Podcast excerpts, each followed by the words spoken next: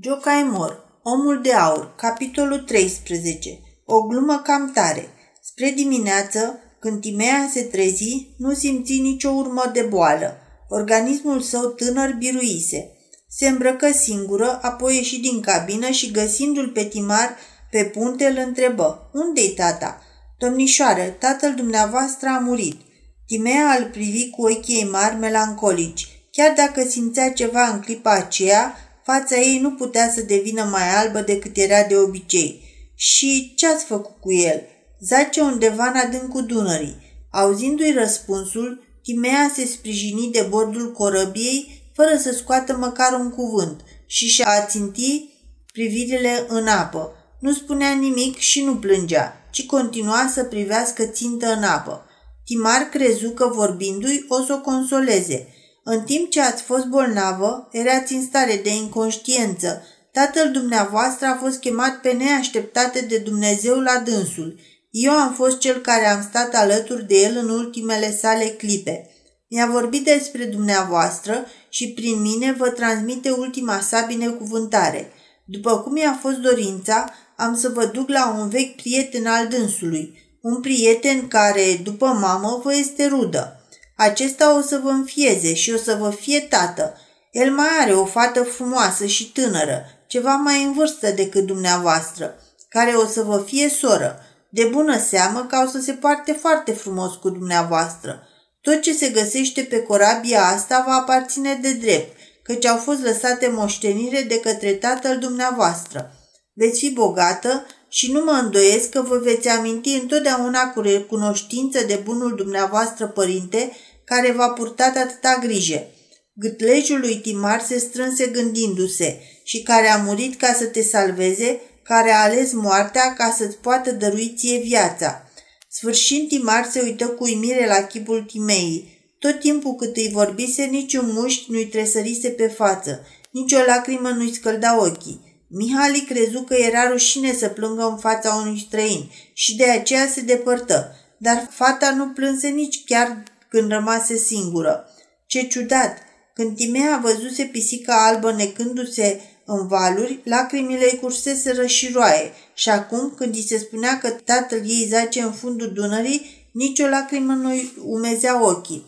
Sau poate că cei care plâng ușor la cea mai mică durere nu pot decât să tacă și să privească încremeniți atunci când îi încearcă o durere cumplită. Se prea poate – Timar avea însă altceva de făcut decât să-și bată capul cu rezolvarea unor probleme de psihologie.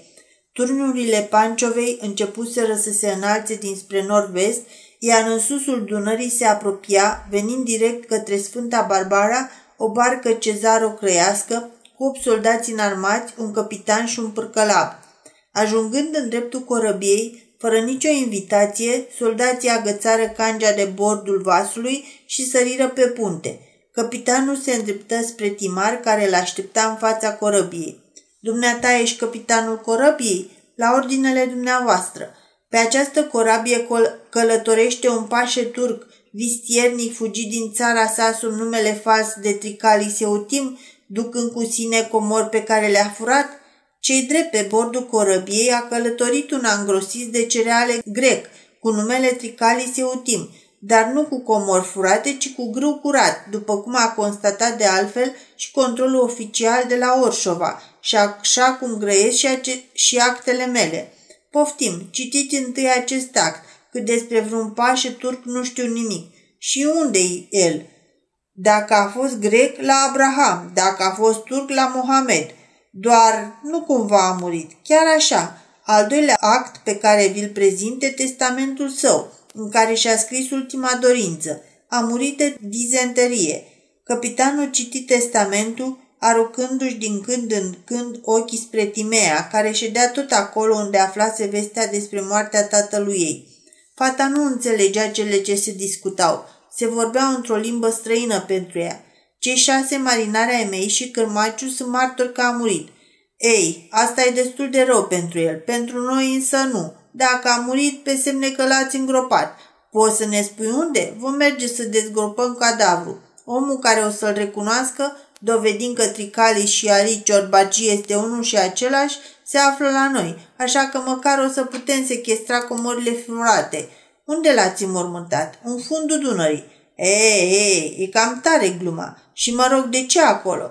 Să nu ne grăbim. Poftiți și cel de-al treilea act, prin care protopopul din Plescovăț, satul de la hotarul căruia s-a stins în viață Tricalis, declară că nu numai că refuză să-l îngroape cum se cuvine, dar că ne și interzice să debarcăm cadavrul pe mal. Țăranii ne-au îndemnat să-l aruncăm în apă. Capitanul își lovi furios mânerul săbiei. Pe dracu, pope afurisiți, ăștia ne dau întotdeauna de furcă. Cred însă că măcar o să pot spune unde a fost aruncat în apă. Să o luăm pe îndelete, domnule capitan. Oamenii din Pleșcovăț au trimis patru paznici pe corabia mea pentru a mă împiedica să debarc mortul pe uscat și noaptea următoare, pe când dormeam cu toții, fără știrea echipajului, cei patru au aruncat sicriul în Dunăre, punând și bolovani în el. Poftim declarația scrisă a făptașilor. Luați-o, căutați descoseții și pedepsiți așa cum merită. Capitanul înfuriat început să tușească de supărare, apoi după ce citi se porni pe un râs isteric și i aruncă hârtia lui Timar. Dar știi că asta e o treabă a dracului de frumoasă? Fugarul descoperit s-a dus pe copcă, deci cu el nu se mai poate vorbi. Popa nău îngăduie să fie îngropat pe uscat. Țăranii îl aruncă în apă și dau pe urmă o declarație semnată cu două nume pe care niciodată nu le-a purtat vreun om. Ba mai pun și numele a două sate care n-au existat în vecii vecilor pe lumea asta.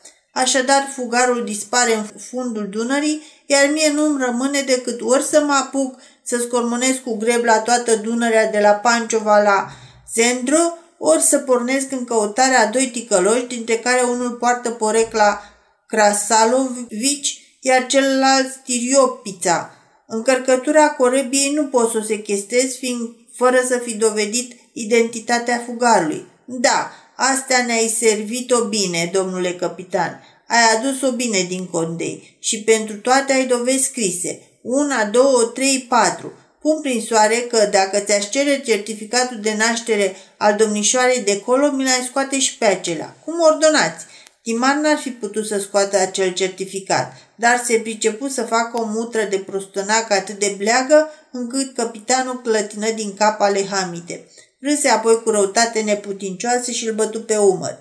Ești un om de aur, domnule capitan. Ai scăpat averea acestei domnișoare, fiindcă fără tatăl ei, nici pe ea, nici celelalte angarale nu le pot sequestra.